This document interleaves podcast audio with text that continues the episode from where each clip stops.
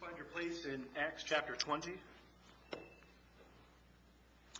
I'll remind you over the last few weeks we have been going through um, the book of Acts, looking um, primarily at the public addresses of Paul and trying to see how we can benefit and apply this to our life. And so this morning we have a unique message here because this is from Paul, but this is unique in a way that um, in other times in the book of Acts, in his public addresses, he was either addressing Gentiles or he was addressing uh, the people of Israel, the Jews. But right here we're going to see that he's addressing the elders. So if you would please stand with me as I read the Word of God. We're going to start in verse 13 of chapter 20.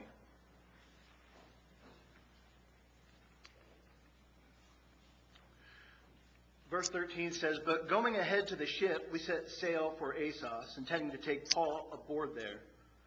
For so he had arranged, intending himself to go by land. And when he met us at Assos, we took him on board and went to Mytilene. And sailing from there, we came to the following day opposite Chios. The next day, we touched at Samos. And the day after, we went to Miletus.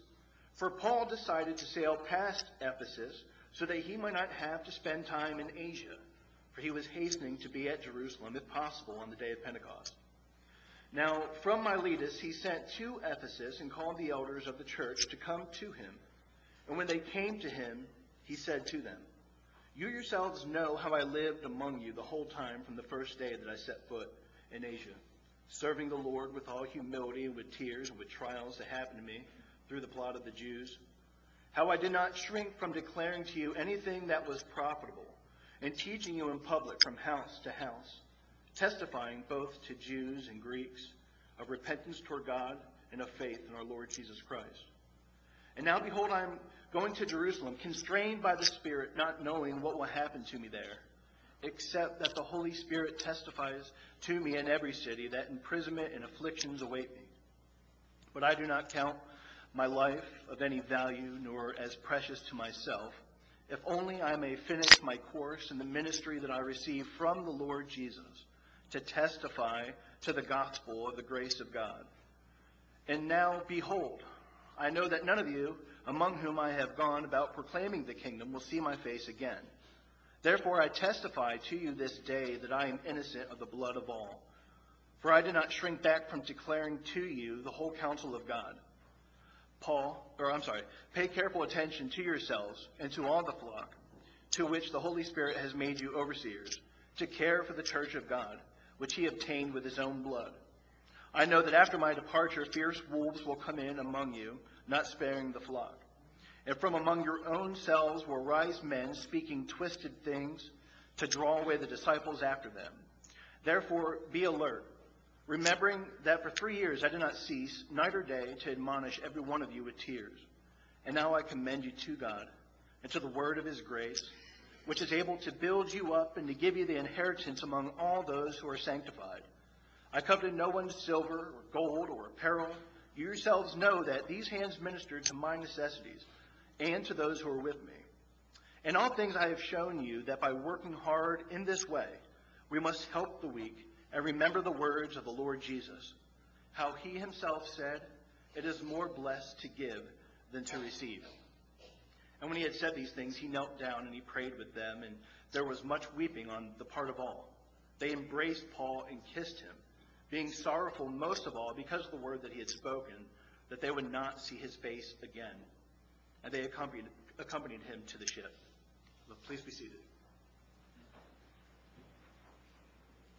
So this is Paul's third missionary journey. He's traveling through, and in verse 13, this starts his missionary journey. And verse uh, 16, Paul's very clear about, or Luke is very clear about the, the focus that Paul um, has. It says that if it's possible, that he wants to be in Jerusalem for Pentecost. That's what Paul's uh, uh, motive is. That's where he is going on this missionary journey. However, he calls the Ephesus elders to come to him so that he can minister to them, so that he can impart to them this, um, uh, this knowledge of, of continuing to stay in the Word, minister to the church, uh, be prepared because people are going to come in and attack the church um, by spreading lies. And that is Paul's focus right here.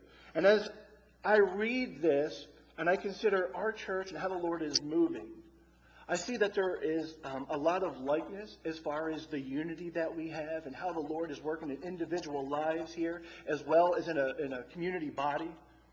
And so as I think about this, I want to give you three points, three ideas here that we as individuals, that we can look at our own life to make sure that we are right before the Lord.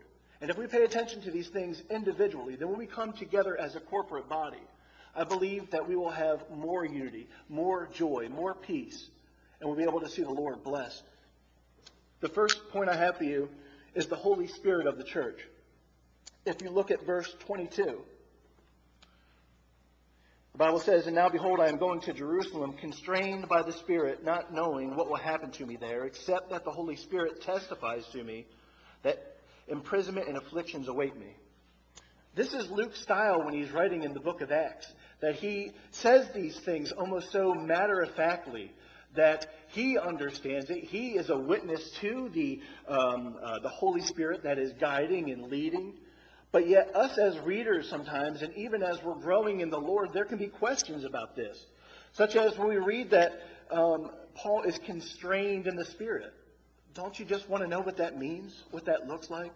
Where it says that the Holy Spirit testifies to Paul? How? Is there an audible voice? How does Paul know these things?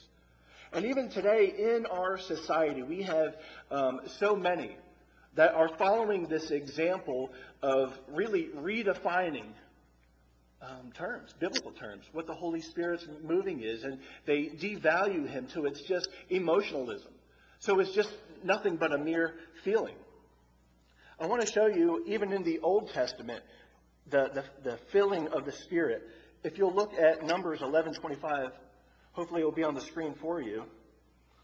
The Bible says in verse 25, Then the Lord came down in the cloud and spoke to him and took some of the spirit that was on him. He's talking about Moses from the previous verse, and he put it on the 70 elders. And as soon as the spirit rested on them, they prophesied. But they did not continue doing it. Now, two men remained in the camp, one named Eldad and the other Medad, and the spirit rested on them. They were among those registered, but they had not gone out of the tent. And so they prophesied in the camp. And a young man ran and told Moses, Eldad and Medad are prophesying in the camp. And Joshua, the son of Nun, the assistant of Moses from his youth, said, My Lord, Moses, stop them. But Moses said to him, Are you jealous for my sake? Would that all the Lord's people were prophets, that the Lord would put his spirit on them. We see in the Old Testament this rare occasion. Um, we know that uh, there were people in the Old Testament, such as prophets, um, kings, um, judges that were filled with the Holy Spirit, and it gave them strength and wisdom, and we see this. But the, the new revelation in the book of Acts is how all believers are filled with the power of the Holy Spirit. And Joshua didn't understand this. This was a rare occurrence here because Joshua even asked Moses to make them stop. He was somewhat disturbed by seeing this. But you can see that Moses, he saw the great value that it had for these prophets to be filled with the Holy Spirit. And he didn't want to stop them. Instead, his wish was that all of God's people would be filled with the Holy Spirit. And we can see from the book of Acts that that is exactly what is happening here. But again, the question is, is how is this happening? Well, in Luke chapter 24, verse 49, Jesus gave his uh, disciples a commandment. He said, Behold, I am sending the promise of my Father upon you, but stay in the city until you're clothed with power from on high. That's what he told them. Jesus was resurrected, he died, he resurrected, and he told them to stay in the city until they were filled with the Holy Spirit. And that happened. And because of that, we see that these men, that they were given uh, great power, discernment, wisdom. We know that there's also some, some gifts of healing in tongues. But there's power that each one of us that we should truly seek from the Bible and expect in our own lives. That we shouldn't just read the Bible and, and think um, that it was just an occurrence to happen then. But it's something that we should look for in our own life. And I would even say that we should be disturbed if we don't see that. The Bible tells us in Ephesians and in 2 Corinthians that when we believe that we are sealed by the Holy Spirit of God, He, He joins with us. We enter into this communion with him, which is somewhat of a mystery. But the Bible says that even as the man and a woman have this one flesh union, that even man with Jesus Christ, we are joined in one spirit to him. And that's an awesome thing. It gives us so much more um, ability to even serve the Lord. Even as Bobby prayed uh, for Dave and those who are in Boston right now. We are essentially joined with them by the Spirit of God. And so we pray. We pray that the Lord would bless their trip so that even in that we can participate with them. In the same way, how we have uh, Jasmine and Ashley and these that are uh, in another country right now being missionaries. Um, I hope that you would see the value of truly just just uh, praying for them and, and just just asking the Lord to bless them and use them because um, Paul has pointed to so many times that this is a way that we are able to um, unite with them and essentially have a part in this ministry. So many times we hear in our culture that the Holy Spirit and the gifting of power that comes from Him, but the world redefines it just as an emotion. You know, they want to have lights. They want to have a feeling. They invite the Holy Spirit to come in to minister to their senses. But as far as having knowledge of the Word of God and growing in their, um, their fellowship with Him, it's foreign. It's a foreign concept. Of even as we read, we try to pay attention uh, to it in our church, that we would model uh, requesting from the Lord to open our minds, open our hearts, that we would be able to uh, understand His Word. So, in the same way, this is uh, the power that the, that the Holy Spirit gives to us. And I think that sometimes, because of the mentality of the world, that a lot of times it makes us afraid to kind of step out on this. Because there's so many people that have abused um, just the power of the Holy Spirit, what the Holy Spirit is by redefining it, sometimes it makes us uh, somewhat afraid to step out in faith. Um, I want to read to you briefly. This is George Mueller's book. I, I want to just read to you how he thought about this. George Mueller, he's from England. He is known as being just a great man of prayer. He's known as uh, someone who opened up a bunch of orphanages. And I, think this is very interesting the way he words this. He says, My spirit longed to be instrumental in strengthening their faith. He's speaking about these businessmen and these other people in the church that he is acquainted with. But he feels as if they are not fully stepping out and trusting the Lord. Um, he wanted to be instrumental in strengthening their faith by giving them not only instances from the Word of God of his willingness and ability to help all those who rely on him, but to show them by proofs that he is the same in our day. I well know that the Word of God ought to be enough, and it was by grace enough to me, but still, I considered that I ought to lend a helping hand to my brethren, if by any means by any means by this visible proof of the unchangeable faithfulness of the Lord, I might strengthen their hands in God. For I remembered what a great blessing my, my own soul had received through the Lord's dealings with his servant A.H. Frank, who, in dependence upon the living God alone, established an immense orphan house, which I had seen many times with my own eyes.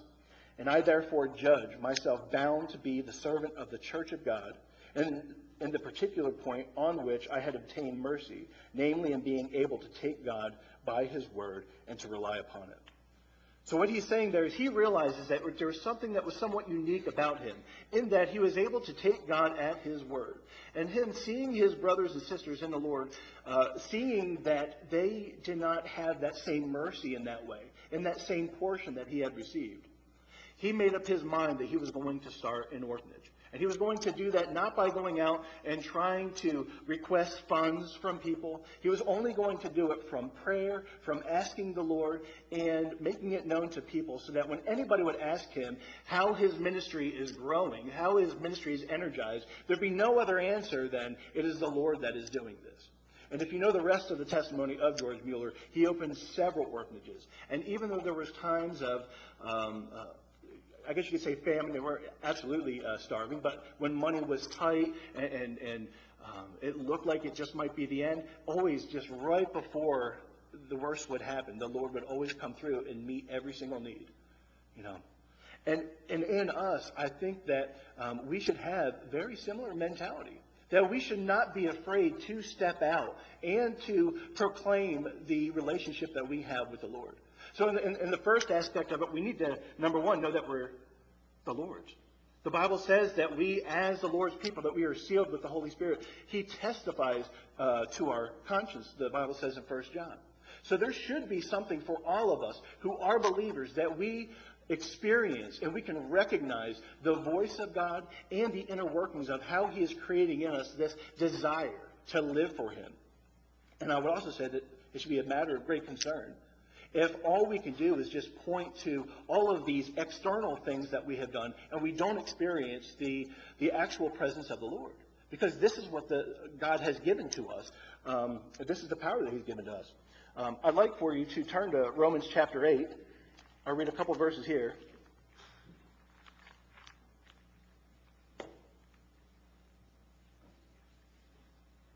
Starting in verse 12.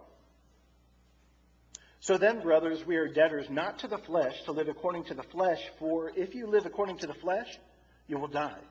But if you, by the Spirit, you put to death the deeds of the body, you will live. For all who are led by the Spirit of God are sons of God. For you do not receive the spirit of slavery to fall back into fear, but you have received the spirit of adoption as sons, by whom we cry, Abba, Father. The Spirit Himself bears witness with our spirit that we are the children of God. And if children, then heirs, heirs of God and fellow heirs with Christ, provided we suffer with Him in order that we may be glorified with Him. As I knew that this was going to be something I was going to talk to you about, the Holy Spirit, I do feel some hesitation on how I present this, though. Because if I present this merely on my own um, experience with the Lord, I'm afraid that it would trip you up. Because the way that I would explain it would be very subjective. And the way that you would hear it, you might think, well, that's not how the Lord deals with me. But when we read um, scripture, such as Romans 8 right here, you can see specifically and objectively how it is that the Lord does deal with everyone here. Um, he testifies to our spirit in verse 16. He bears witness with our spirit. He helps us with our prayers. He leads us. And again, that should be something that we look for daily in, in our life. Um, I would say that even as I'm able to talk with people, if people are struggling, or if I am struggling, so many times it's because I'm trying to do this on my own, rather than truly submitting to the Lord, rather than seeking the Lord for His strength, for His wisdom to guide and direct me. And so many times um, we can spare ourselves from so much trouble if we would just submit to the Lord in that way. So, some things that the Holy Spirit does, He comforts us. How does He comfort us? By the Word of God. He creates in us this desire to know God, to no longer live according to the flesh as we have in the past, but to truly, um, with great depth of understanding of what it means to live in the Spirit. We know that we're supposed to, but how, how do we do that? That's why we read our Bible. That's how we pray and ask the Lord to open up His Word and to reveal it to our heart. He guides us, He teaches us. He also unites believers together in Christ, even as we already said that um, in this way we're able to participate in the ministry that um, our missionaries have right now who are in, are in, Boston. He gives wisdom and discernment. Um, one point I don't have right here, but he leads us in peace. That is a huge point of how you know the Lord.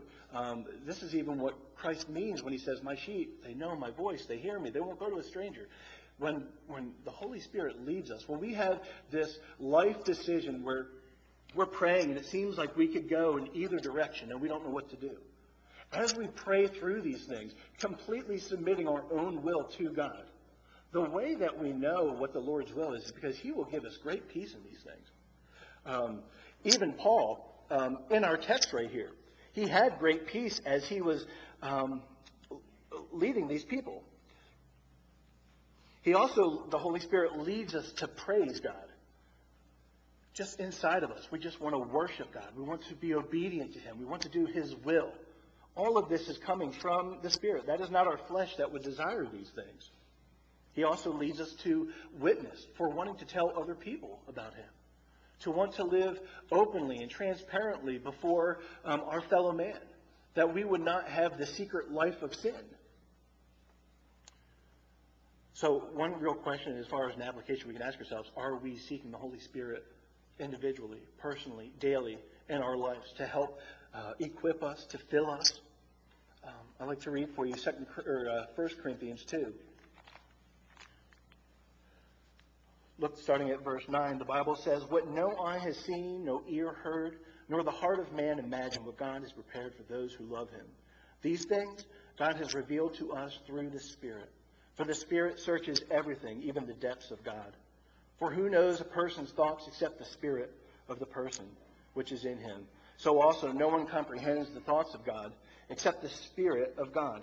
Now we have received not the Spirit of the world, but the Spirit who is from God, that we might understand the things freely given to us by God. And we impart this in the words not taught by human wisdom, but taught by the Spirit, interpreting spiritual truths to those who are spiritual. You can see, even from that section right there, how necessary the Holy Spirit of God is. Without the Holy Spirit of God, um, even as verse 14, if we continue to read there in chapter 2, it says that the natural man, they can't even understand the things of God. Um, one example of that would be in John 6, where Jesus told his uh, followers there that they must eat his flesh and drink his blood. And the people said, This is a hard thing to hear. And they turned and they left him. And the reason was because they didn't understand it was spiritual, what he was saying. So, in that way, I think that we really need to pay attention and um, just develop through great patience and meditation of seeing how the Lord is leading in our life. And just the benefit that that would give to the church body. Yes, it would uh, benefit us as individuals, even as each of us, um, where the Lord has given us uh, this ministry and this influence, it will affect that. But even as we come together as a body, that we would come together, um, you know, not struggling with the same battles of sin. We'll still have sin that we have to fight with, but not having members that have secret, hidden sins. Because even as Paul says in, in uh, it's 1 Corinthians 2, that when we battle with sin, that it's affecting the whole body. He says, I don't want to say this too severely, but it's affected all of us. You know? So we need to submit to the Holy Spirit of God. The next thing I want to show you is the ministry, the ministry of the church. Look at verse 24 in Acts 20. But I do not account my life of any value, nor as precious to myself if only I might finish my course in the ministry that I received from the Lord to testify to the grace of God. Paul defines the ministry in three ways. In verse 31, he says that he's admonishing them. So to admonish is part of the ministry. In verse 35, he says providing for the weak and hungry. This is another way um, that we can minister. In verse 35, it also says let me read this here. And all these things I have shown you that by working hard in these things we must help the weak. Um, I know I didn't have it for the slide, but I added another point here imitating maturity. Because Paul says, and all these things I have shown you. Um, that sh- should be a sense of personal responsibility that we have too.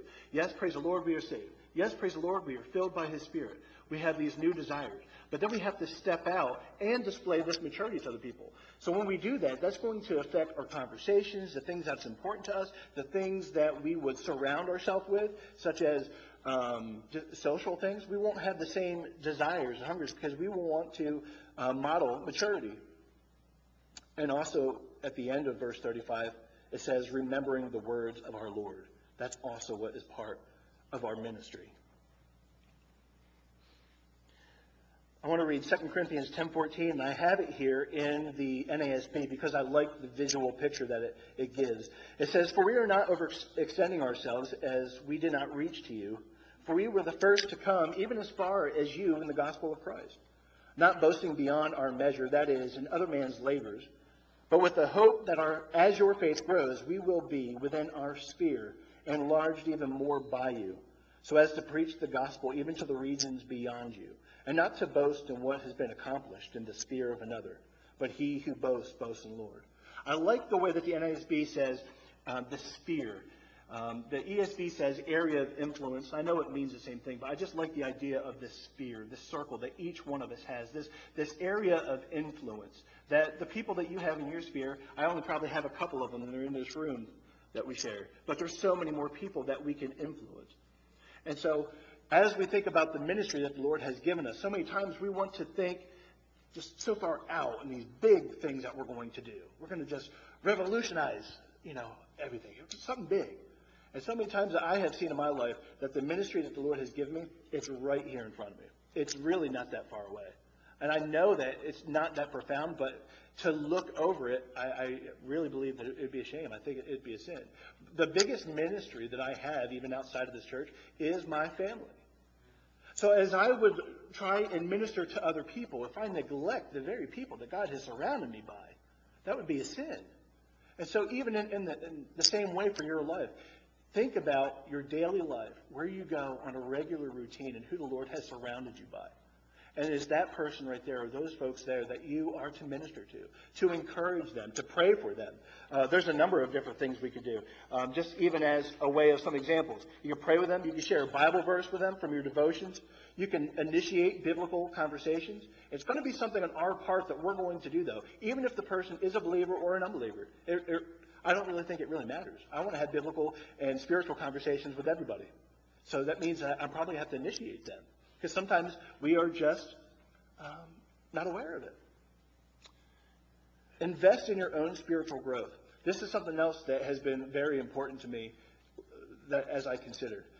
When I first um, took some classes in another church we went to, I spent $300 and I took three classes. And it was really that, um, that event that has really changed my spiritual life. Because I shelled out some money and I wanted to make sure I went to every class, I was doing all the homework, I wanted to make sure that I was maximizing and getting as much as I could from that program.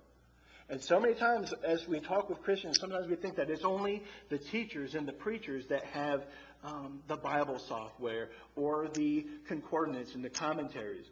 But it's something I think that all of us, uh, wanting to grow, wanting to truly comprehend the deep things of God and consistently live out maturity in our life, that this would be the motivation for us to invest in our own spiritual life. And the last point I have for our ministry is just simply being prepared. That the most important thing you could do is just be prepared.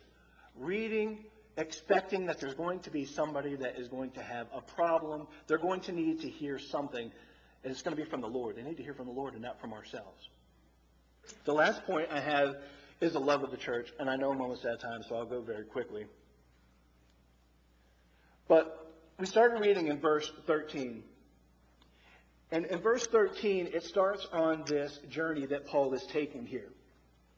And I, I, see a very interesting pattern because it says that they travel by the day and they port at night. Because it keeps saying the next day they went to the next place.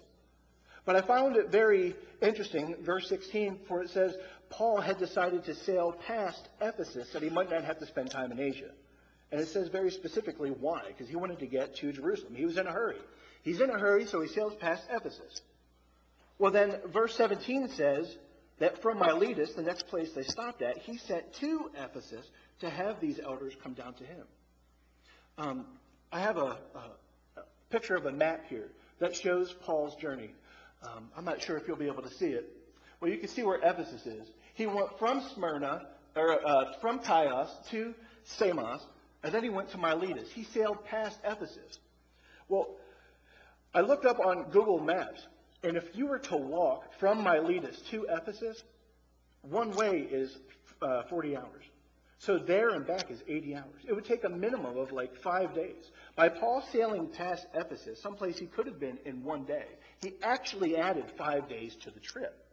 So this had me scratch my head of why would Paul do this? But really, the context of that was in um, chapter 19. When Paul was in uh, Ephesus last time, there was a great outbreak that, that happened. That they wanted to kill Paul. Uh, they tried to kill Paul. Paul barely escaped with his life. And so, as I consider of why Paul, what his motivation would be for why he sailed past that, I don't believe it's because of fear, because he already said in our text right here that he doesn't consider his life of any value. It's worthless to him. He's not afraid of dying. He wants to get to Jerusalem. So I've concluded that the reason that Paul sailed past there is because it was the loving thing to do. It was in the best interest of the church and for the message of the gospel that he would not get um, hung up again in Ephesus. So for that reason, he had these men come down. He wasn't just playing his um, apostle trump card. He actually wanted to minister to these people, and he did not want to have any delay. And so we see what it is that um, the message that Paul had for these people, that these, these elders, that they would continue to feed the flock. Verse 28 is so important because you can see the, the triune nature of our God. You can see the Father, the Son, the Holy Spirit. And you can also very clearly, this is a verse that um, speaks to the deity of Christ. It says, which God obtained with his own blood. So this is the message that Paul had for these men. And as I, again, read this, I wanted to know, well, did they listen? Like, what, what happened in history? Do we even know um, how this turned out? And the truth is, we do. If you would, turn to Revelation chapter 2, and then we'll close. So much in chapter 20, even though the word love might not be specifically used. You can see the Bible talking about Paul teaching with humility, teaching with tears. He, um, he invests in these people night and day, it says. And we know specifically he was talking to the elders. But I don't believe that he intended for the message to stay strictly with the elders, but it was to go to the church. Uh, looking at chapter 2, in Revelation. To the angel of the church in Ephesus, write the words of him who holds the seven stars in his right hand, who walks among the seven golden lampstands. I know your works, your toil, your patient endurance, and how you cannot bear with those who are evil, but have tested those who call themselves apostles and are not, and found them to be false. I know you are enduring patiently and bearing up for my name's sake, and you have not grown weary. Man, that sounds like a really, that's a great thing. That's what Paul told them to do. Watch out for these people. They're going to be coming into your congregation. Keep your eyes open. And this is Jesus that's speaking in Revelation 2. So this is, this is great news. They did it. But then we read verse 4 in chapter 2. But I have this against you, that you have, that you have abandoned the love that you had at first. Remember, therefore, from where you have fallen, repent and do the works that you did at first. If not, I will come to you and I'll remove your lampstands from this place unless you repent. Jesus congratulates them. You did a great thing. You don't like people that say something false against the gospel, against the truth. That's a great thing. The problem is, is the way that you go about it. You have no love in you when you do it. And so I think that even as I read Acts 20, it appears to me that these elders, that they overlooked the most important thing. They were task minded. They got the, um, the what they were supposed to do, but they overlooked the how. And so many times as we are to teach each other and as we deal with one another, we need to consider ourselves that we are spiritual people. I know that that just seems so matter of fact, just fundamental, foundational. I was speaking with the with the um, seniors a couple weeks ago, trying to allow them to have a vision of what this could even mean. Jesus says that John the Baptist, that he was greatest among men, but even in heaven, that even the lowest is greater than he is. I said to the seniors, imagine my son Cade. I believe that he is a true believer. I believe that he believes in Christ. I believe that we will be together in heaven. I believe that. But if he would be the, the least of those in heaven, even Cade right now, if he was in his glorified body, meaning the body that Christ had when he was on the Mount of Transfiguration, all of us in here would fall down on our knees and cover our faces, not to worship him, but to ask him to spare us from overtaking us just with his presence. Because what we will have in that day is great power. But the power that we have, it's not impersonal. That's what a lot of people don't understand about the Holy Spirit, too. They think it's an impersonal force, but it's not. It's very personal and loving and kind, patient, peaceful. And so as we are trying to, um, to grow, the Lord will add to our numbers of the church, but what's important for us is that we grow in our maturity for the things of the Lord. And we need to raise the bar for our own selves of what is expected to us. And we do that by looking at what the Bible says that we should be a spiritually minded people. We should see evidences of the Holy Spirit moving in our heart and our life, creating in us desires to do His will. And if there is something that is opposite of that in our heart, that would suggest that we need to repent. We need to turn from these wicked things and make that our main focus. That's all I have for you today. Let's close in prayer. Lord God, we love you. God, we praise you for your goodness. Lord, we praise you for your word and how carefully you have preserved it for us. We're thankful for the gift of the Holy Spirit, God, who you have filled every believer. And Lord, we want to do your will, even as Psalms 40, verse 8 says that we want to do your will. Because your law dominates our thoughts. God, I pray that you would give us victory over, your sin, over our sins. I pray, Lord, that you would fill us with the power of the Holy Spirit, giving us a desire to know you more, giving us a desire to truly submit to you, that we would not respond as the people of this world respond, but we would respond as a church of the Most High God, trusting in you. Lord, we pray this all in Jesus' name. Amen.